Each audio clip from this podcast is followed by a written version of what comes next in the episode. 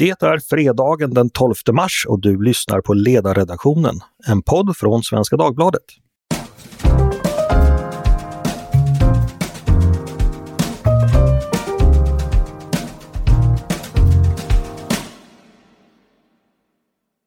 Det är en skön fredag för er andra, men i opinionssverige är det dåligt med helgfriden. Ständigt nya brännande frågor som dyker upp och behöver diskuteras. Vi ska försöka sammanfatta veckan och gå igenom de största snackisarna. Och det ska vi göra tillsammans med ledarredaktionen. Till vår hjälp har vi Peter Wennblad som är biträdande chef på redaktionen. Välkommen hit Peter! Tack så mycket! Maria Ludvigsson, ledarskribent. Välkommen hit! Tack för det! Vad har du gjort idag? Eh, jag har eh, rivit mitt hår eh, för en texts skull. Det händer att man gör det. Så jag skriver...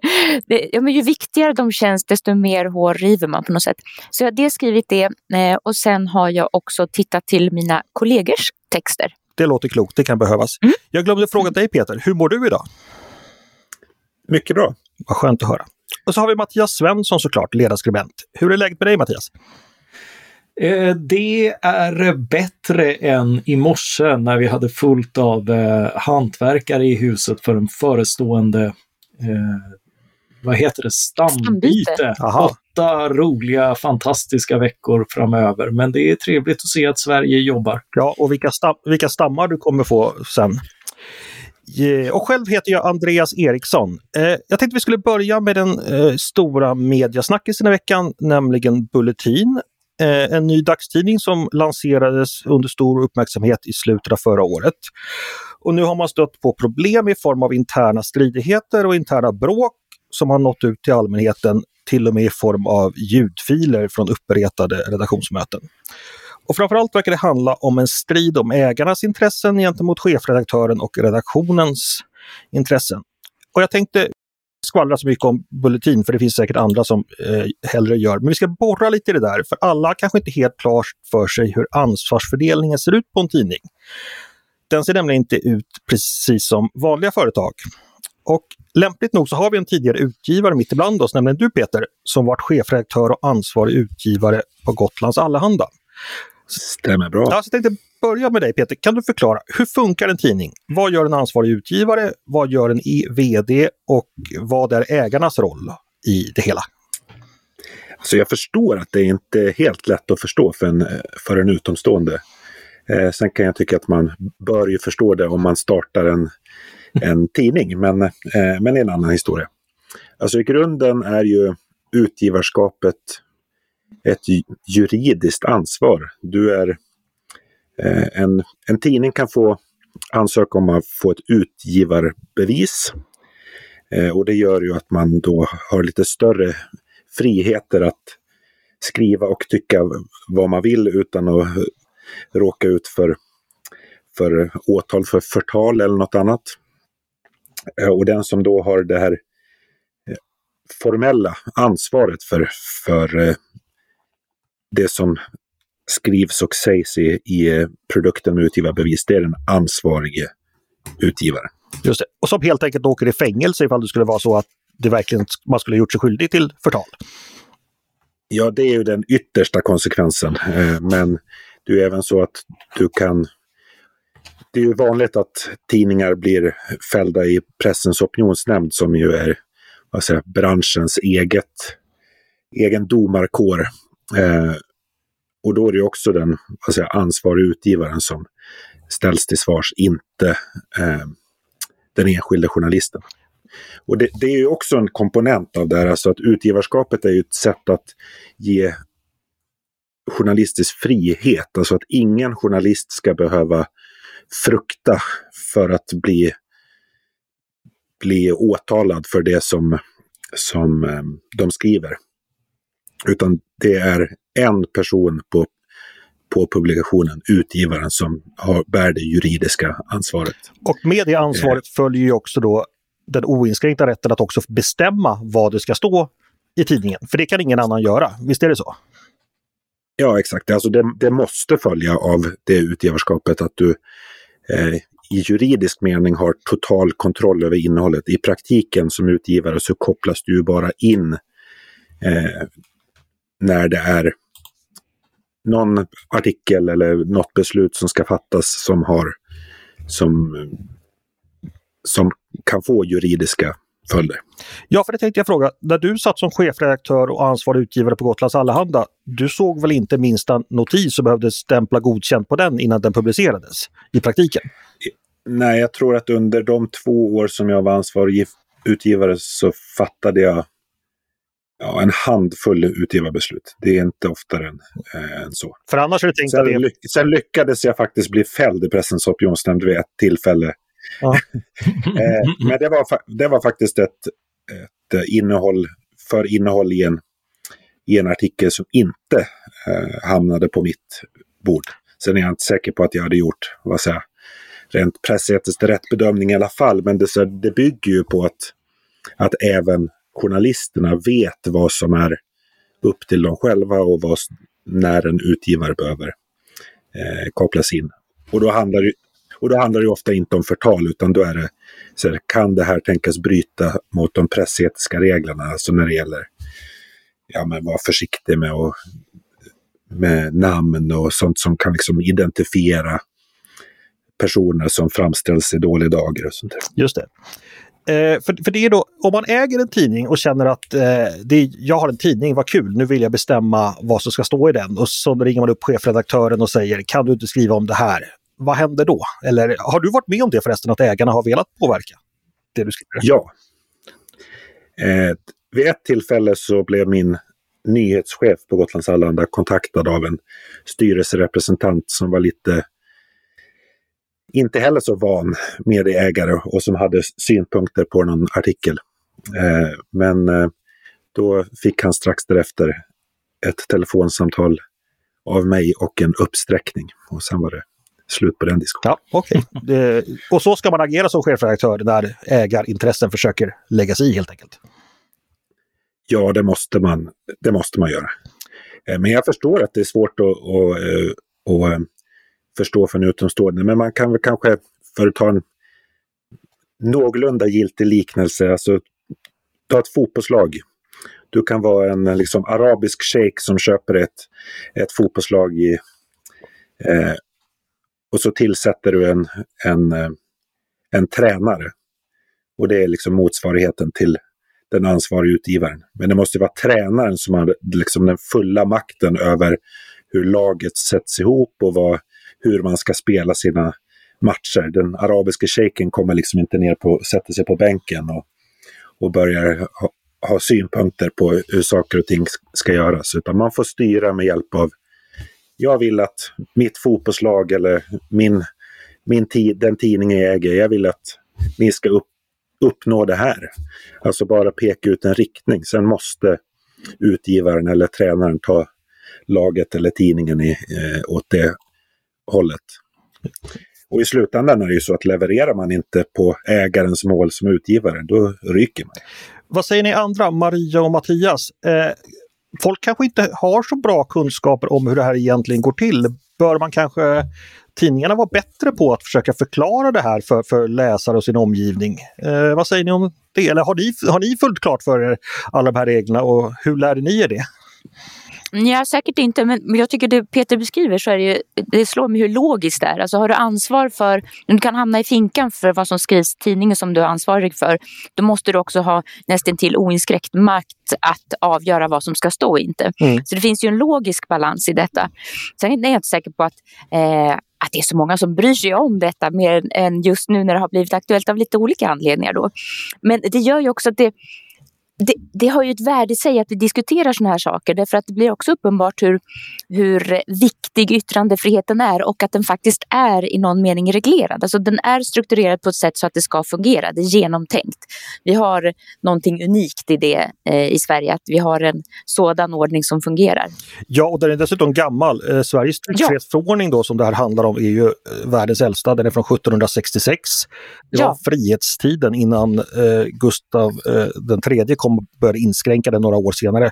Och drevs ju igenom av eh, eh, den riksdagen då under frihetstiden och Anders Chydenius från Österbotten bland annat. Det är väldigt något att vara stolt över. Precis. Mattias, eh, vad har du för kunskaper ja. om detta? Känner du att, tror du att folk känner till de här eh, systemet och, eller behöver, de bild, behöver vi bildas lite till mans kanske?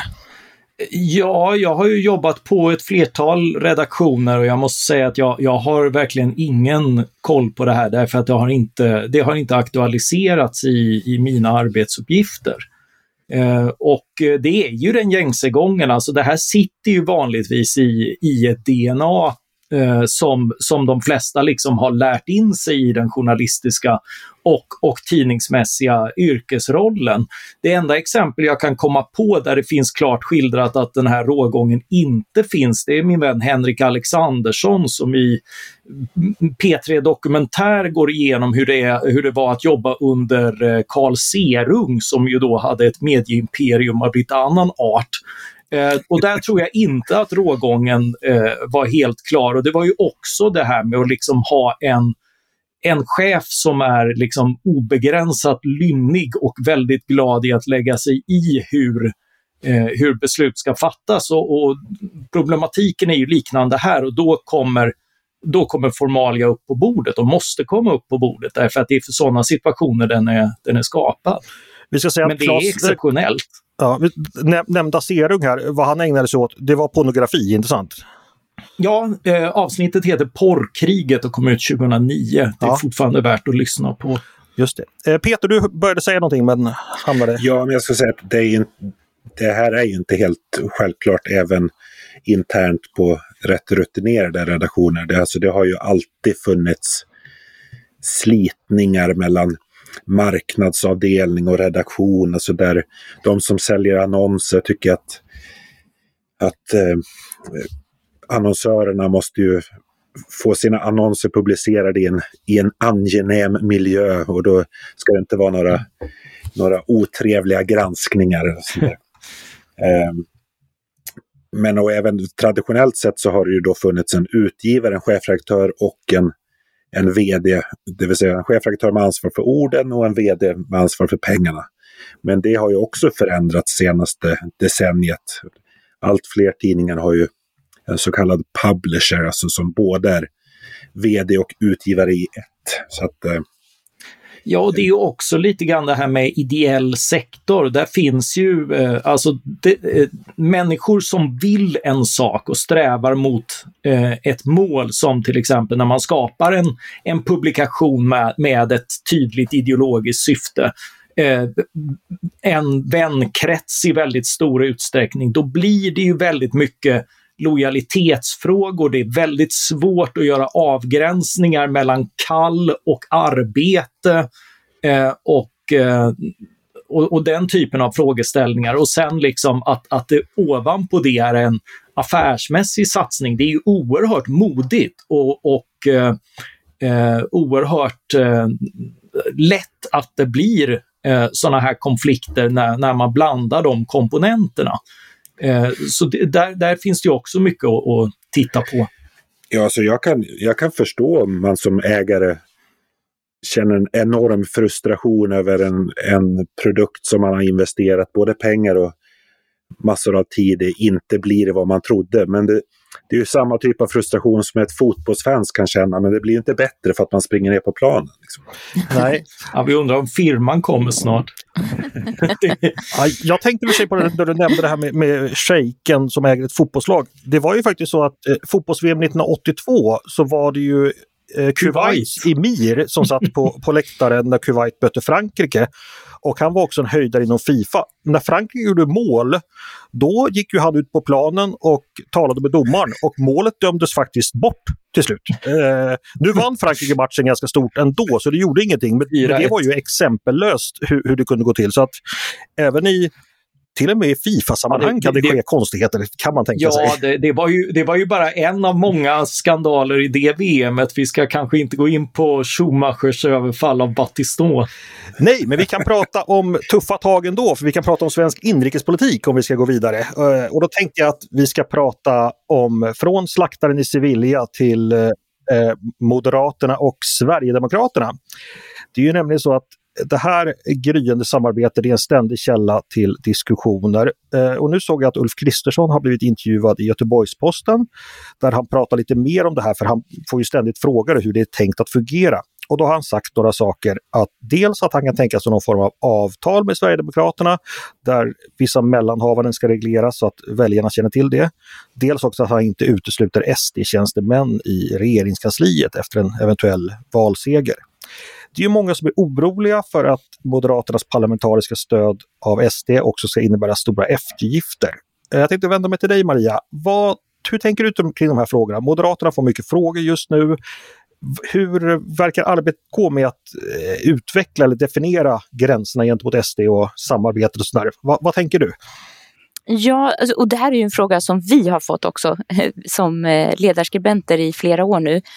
Och där jag har alltid tyckt att det är lite besvärligt att det, alltså att säga, det verkar som att det inte riktigt finns något, har funnits något arbete eller tankearbete på detta, om detta på Moderaterna. Alltså, man får frågan hela tiden och naturligtvis måste man ju tänka igenom om man då begriper att vi kommer behöva ha stöd av dem för att kunna bilda regering och ja, vi ska vilja bilda regering. Mm.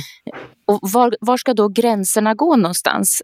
Dels så kan man ju ta det i ett samtal med partiet i stort men framförallt de som sitter i ledningen. Och, och, känna efter var går gränsen? Vad är, de, vad är de viktigaste reformerna för oss att få igenom? Och var har vi de, mm, de partier som vi då ska samarbeta med, hur ställer sig de i de här respektive frågorna? Det är som, tycker jag, nästan ett grundläggande arbete att göra för varje parti om man tänker sig en regeringsbildning. Sen är det ju speciellt med, personligen har jag lite svårt för Sverigedemokraterna. Jag tycker att det är eh, framförallt därför att jag inte riktigt vet vad de står för och det tror jag är ett arbete i sig att faktiskt ta reda på. Det är så väldigt mycket som kommer från det hållet som är kritik mot det som är och som är mycket av en attityd och ett förhållningssätt. Man spelar mycket på detta att man aldrig får vara med och man himlar med ögonen. Lite grann som den där störiga killen i klassen som eh, alltid är uppstudsig mot läraren.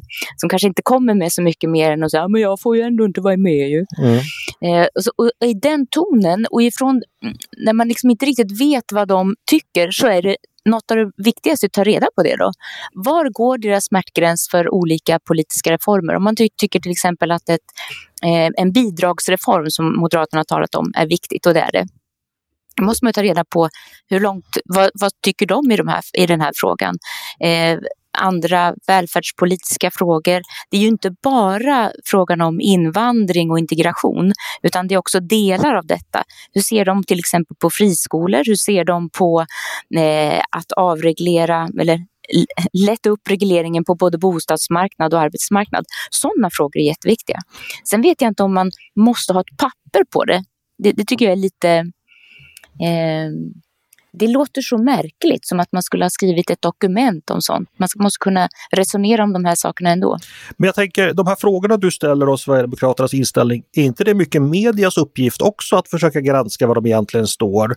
Eh, har vi varit för dåliga på att egentligen eh, kolla av? Ja. Ja, ja det, precis. Och det kan jag också tycka, nästan de gånger som, som vi har eh, eh, förmånen att vara med i andra mediala sammanhang så ställs nästan aldrig frågor om eh, Sverigedemokraternas innehåll, var de står rent politiskt.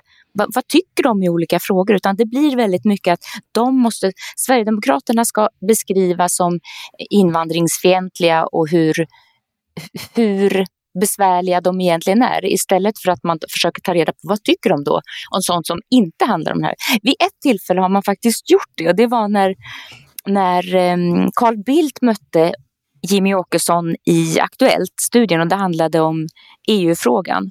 Han är, tror jag är den första jag sett som verkligen tog eh, den här diskussionen även med Åkesson på allvar och inte på något sätt gjorde sken av att det här är någon som jag egentligen inte vill diskutera med överhuvudtaget. Och det var också första gången som jag såg att Åkesson lite grann tappade balansen. Och det, det är så man ska göra. Man ska ta ska ta vuxna människor på allvar och diskutera med dem som en vuxen. Mattias, vad tänker du? Moderaterna och Sverigedemokraternas eh, ömsesidiga relation, vad ser du där? Vad ser du utvecklas? Eh, ja, det är ju eh, eh som, som i alla partier, alltså dels så eh, har det ju blivit en fråga kring eh, alltså Sverigedemokraterna har förslag eh, som är problematiska, inte minst liksom inriktningen på återvandring till exempel. Hur får du ihop det med, med någon form av, eh, av, av, respekt för, för de asylkonventioner som, eh, som skrivits under? Eh, och där är mycket oklart också i och med att tittar man på Sverigedemokraternas förslag som de gick fram med i, i valrörelsen 2018 så var ju det att nej men vi ska få folk att frivilligt återvandra och det, det, den politiken har vi ju redan idag att folk kan, kan få ett stöd för att eh, flytta tillbaka när, när de eh, själva känner sig säkra. Men det är ju inte vad det handlar om utan börjar man sätta upp mål och då tittade jag på deras egen hemsida att eh, vad folk kommenterade där och det var verkligen inga frivilliga förslag utan det var alla grupper som skulle tvingas ut ur landet. Ja, eh, Men vad tycker du Moderaterna ska göra åt detta? Att sätta sig ner med Sverigedemokraterna nu och liksom höra vad de tycker och försöka dra upp gränser? Det, ja, det... det, måste ju finnas, det måste ju finnas en beredskap för när man går ut ur eh, förhandlingsrummet. Eh, och jag undrar om den finns och om man verkligen är förberedd på att man kommer att förhandla inte bara en gång, inte bara den här första gången om man alls får komma fram och bilda regering, utan varje gång det ska sys ihop en budget och varje gång om man är färre än de rödgröna, varje gång de rödgröna är fler i riksdagen så kommer man behöva aktivt stöd. Och varje gång måste man då erbjuda dem någonting. Och det är klart att det kommer att komma inom den fråga som, eh, som är viktigast för dem. Och där är det så lätt att posera genom att, att liksom vilja ha, och det är inte bara Sverigedemokraterna som gör det. Ta Bengt Westerberg, det ska vara förbjudet att knarka. Då, gick, då visade han hur mycket han ville att det skulle vara förbjudet genom att eh, att börja lagstifta om vad folk har i kroppen och sådär, vilket vi inte tidigare gjort och, och vilket många länder fortfarande tycker är, är främmande för deras rättssystem. Och på samma sätt signalerar ofta Sverigedemokraterna genom att vi är beredda att göra ett undantag från eh, konventionen mot tortyr för att kunna utvisa eh, mm. grova brottslingar eh, och sådär. Det, det, kan man förstås eh, diskutera, men, men då eh, man signalerar gärna genom att visa nu vill vi avskaffa en rättighet, frihet, för att verkligen signalera hur viktigt det här är. Och finns den moderata beredskapen att i varje sån här diskussion eh, liksom säga att ja, det här må vara en liten detaljfråga, men vi viker inte. Men vad tror du, finns eh, den beredskapen då? Jag, tr jag, tror inte det, därför att jag tror, eller så här, jag, jag, tror att det finns en naivitet därför att det finns många som jämför med Eh, alltså hur socialdemokratin och Vänsterpartiet har. Eh, man har pekat finger och sagt ja men ni har just tagit stöd av kommunisterna. Men det är ju rörelser, de, de är ju sprungna ur samma rörelse. De har liksom en lång historia av solidaritet och det har varit självklart för Vänsterpartiet att en socialdemokratisk regering är det minst dåliga. Eh, och det har ju varit liksom både, eh, både styrkan och svagheten i det förhållandet. Okay. Ett liknande förhållande finns inte mellan borgerligheten, Moderaterna och Sverigedemokraterna. Det är liksom inte ett, ett underlagsparti utan det är ett parti på sina egna meriter. Eh, eh Peter, det talas väldigt mycket Ja, får jag hoppa över till Peter bara och kolla. Vad, vad ja. tror du? Naivitet pratar Mattias om här. Eh, finns, ser du också en sån naivitet hos Moderaterna? Eller tror du att man är på rätt spår och hittar någon form av relation med Sverigedemokraterna? Ja och nej. Alltså, skulle jag vilja säga att det förutom på liksom när det gäller migrationspolitik och till viss del kriminalpolitik så är det inte alltid helt lätt att veta var man ska dra gränsen mot, mot eh, Sverigedemokraterna och vad man inte kan tänka sig att eh, kompromissa om därför att Sverigedemokraternas politik är så pass ofullständig och illa utvecklad att man vet liksom inte riktigt vad det är för motpart man möter. Nej. Vad det är för bud som kommer komma från den, mm. från den andra sidan. Mm. Så du är lite på eh, Marias så... linje där att eh, man borde fråga och pressa Sverigedemokraterna lite mer på var de står? Ja, det tycker jag nog att man borde göra. Sen är jag inte helt säker på att man får några tydliga svar. Nej, för det är också en sak, även om vi skulle pressa eller om man då skulle be om svar. Jag är inte säker på att de alltid har det. Jag vet det var en intervju som Svenska Dagbladet gjorde med Åkesson för ett par år sedan när man började ställa mer frågor om den ekonomiska politiken. Och han faktiskt inte hade några svar utan sa att det där får du fråga räknenissarna om. Så det, finns, det kan ju också vara svårt att få svar från ett parti som är ofullständigt i andra frågor än det som rör direkt rör invandring. Men hur, hur ja, samarbetar det man i så fall med ett sådant parti som så att säga bara bryr sig om en sak och tycker att resten är räknenisseri? Då kommer väl de i alla lägen att prioritera just invandring och svenskhet och så vidare. Eh, ja, det, det, är just därför du behöver ha gränslinjerna klara där, vad som är förhandlingsbart och inte. Eh, åtminstone för dig själv och inför dina väljare. Mm. Eh, men men eh, sen så är det ju det här att, att sen tycker jag det är oerhört viktigt att gå fram med en borgerlig politik, våga gå fram med den och eh, därmed liksom eh, låta Sverigedemokraterna spela andra fiolen för de har lite grann fått äta, eh, liksom suga upp allt syre i samhällsdebatten genom att vara missnöjda med i stort sett allting, snarare än att behöva ställas inför konkreta förslag, avvägningar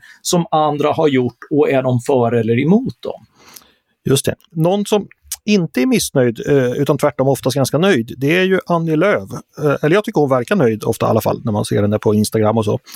Och det tänkte jag skulle bli vårt nästa ämne för att hon har ju intervjuats i veckan i Expressen tror jag det var och då berättade att hon skulle kunna tänka sig att sitta med som koalitionspartner i en socialdemokratisk regering.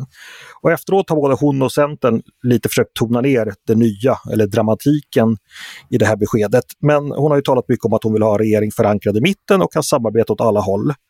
Vad säger du om det Mattias? Jag vet att du har skrivit om Centern i veckan. Är Centern på väg att bli en socialdemokratisk koalitionspartner och hur bra skulle i så fall det vara? Eh, jag hoppas ju inte det, men, men det, det ligger lite grann i farans riktning. Eh, när, när, man ingick eh, januarisamarbetet så tycker jag att det var på ett sätt väldigt bra därför att perioden innan så hade vi haft fyra enade borgerliga partier som satte sig på läktaren ihop.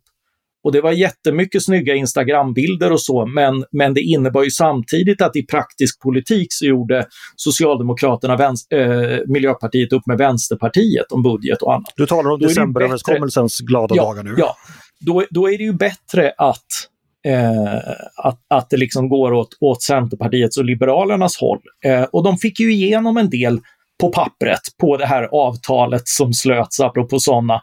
Men sen gör ju Socialdemokraterna allt för att inte behöva leva upp till mycket av det här, vilket Peter har skrivit om i samband med, med hyres, eh, hyressättningen och sånt där som är eh, den, den, stora frågan kring hur den kan bli friare.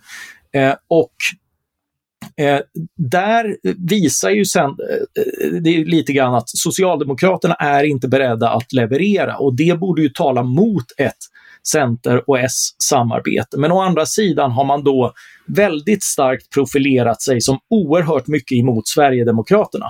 Och, och det, det, finns sakpolitiska skäl att vara emot Sverigedemokraterna för vilka förslag de har, hur de agerar sådär. Men man målar ju samtidigt in sig i det här hörnet att, att då hamnar man med Socialdemokraterna som istället samarbetar med Vänsterpartiet och så blir det liksom en sån här sandlådebeskyllning vilket, vilket ytterkantsparti som är värst att överhuvudtaget ha någon beröring med, snarare än den mycket viktigare diskussionen, vilken politik vill vi gå fram och enas med? För där är jag fortfarande övertygad om att Moderaterna och Centern ligger betydligt närmare varandra än, än något av de andra partierna och borde kunna gå fram och enas om ganska stora och nödvändiga reformer för, eh, för att Sverige ska liksom kunna bli eh, alltså få en, en ökad dynamik i ekonomin, minska brottsligheten och annat som, eh, som behövs eh, framöver. Och där har jag ju läst en, en antologi som stärker detta efter alliansen som, som har liksom ganska stor tungvikt på,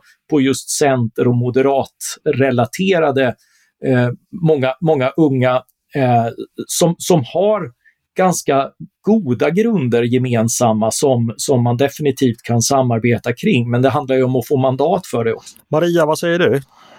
Ja, jag brukar tänka på att eh, Centern är ju någonting, Centern är verkligen det parti som borgerligheten behöver därför att de står så, för så mycket av det här som, är, eh, som borde vara borgerlighetens förändringskapital, alltså det som går in på eh, bostadsmarknad, arbetsmarknad, alla de här områdena som, där jag tycker att Moderaterna har blivit lite bekväma därför att det är en mm. diskussion man måste ta som måste bli ideologisk och man har under ett antal år velat vara allt utom ideologisk. Man har bara velat vara som ett maktparti.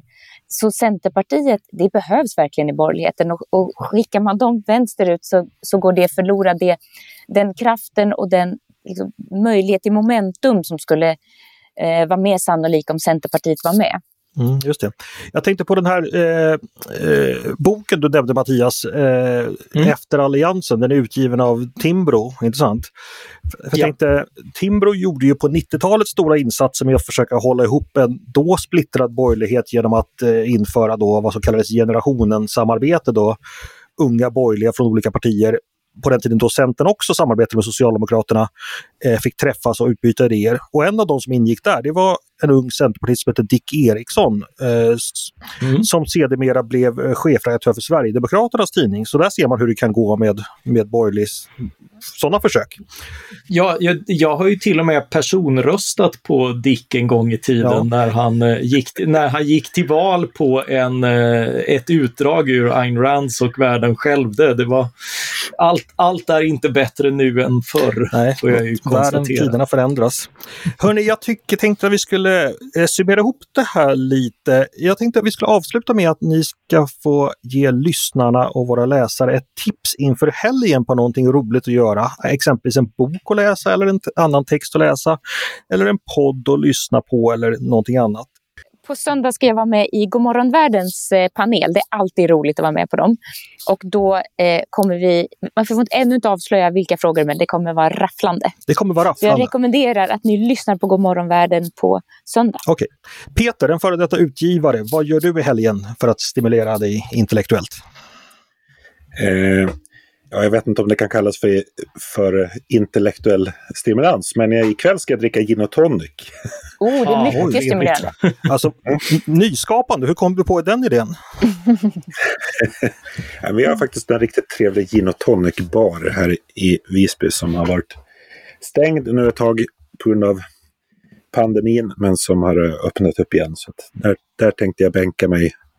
Det blir väl en ganska kort övning eftersom det stänger klockan åtta. Men då får du skynda dig dit då, så du hinner få i dig några. Eh. Ja, jag är lite orolig.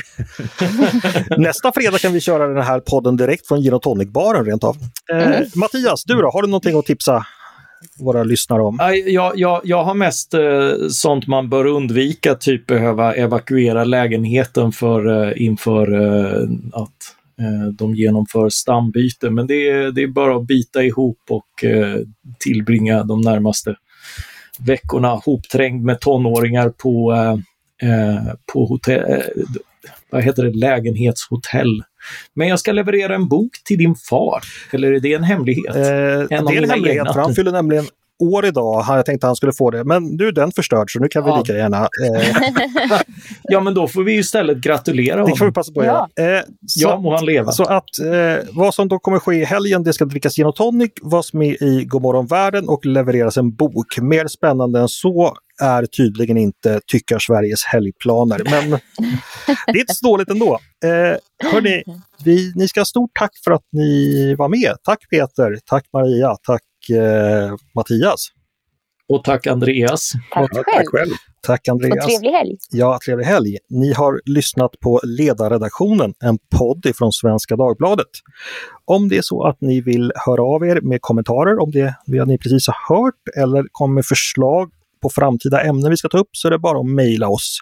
Ledarsidan snabela svd.se. Tack för idag! Eh, producent har varit Jesper Sandström och själv heter jag Andreas Eriksson. Ha en trevlig helg så hoppas jag vi hörs igen snart.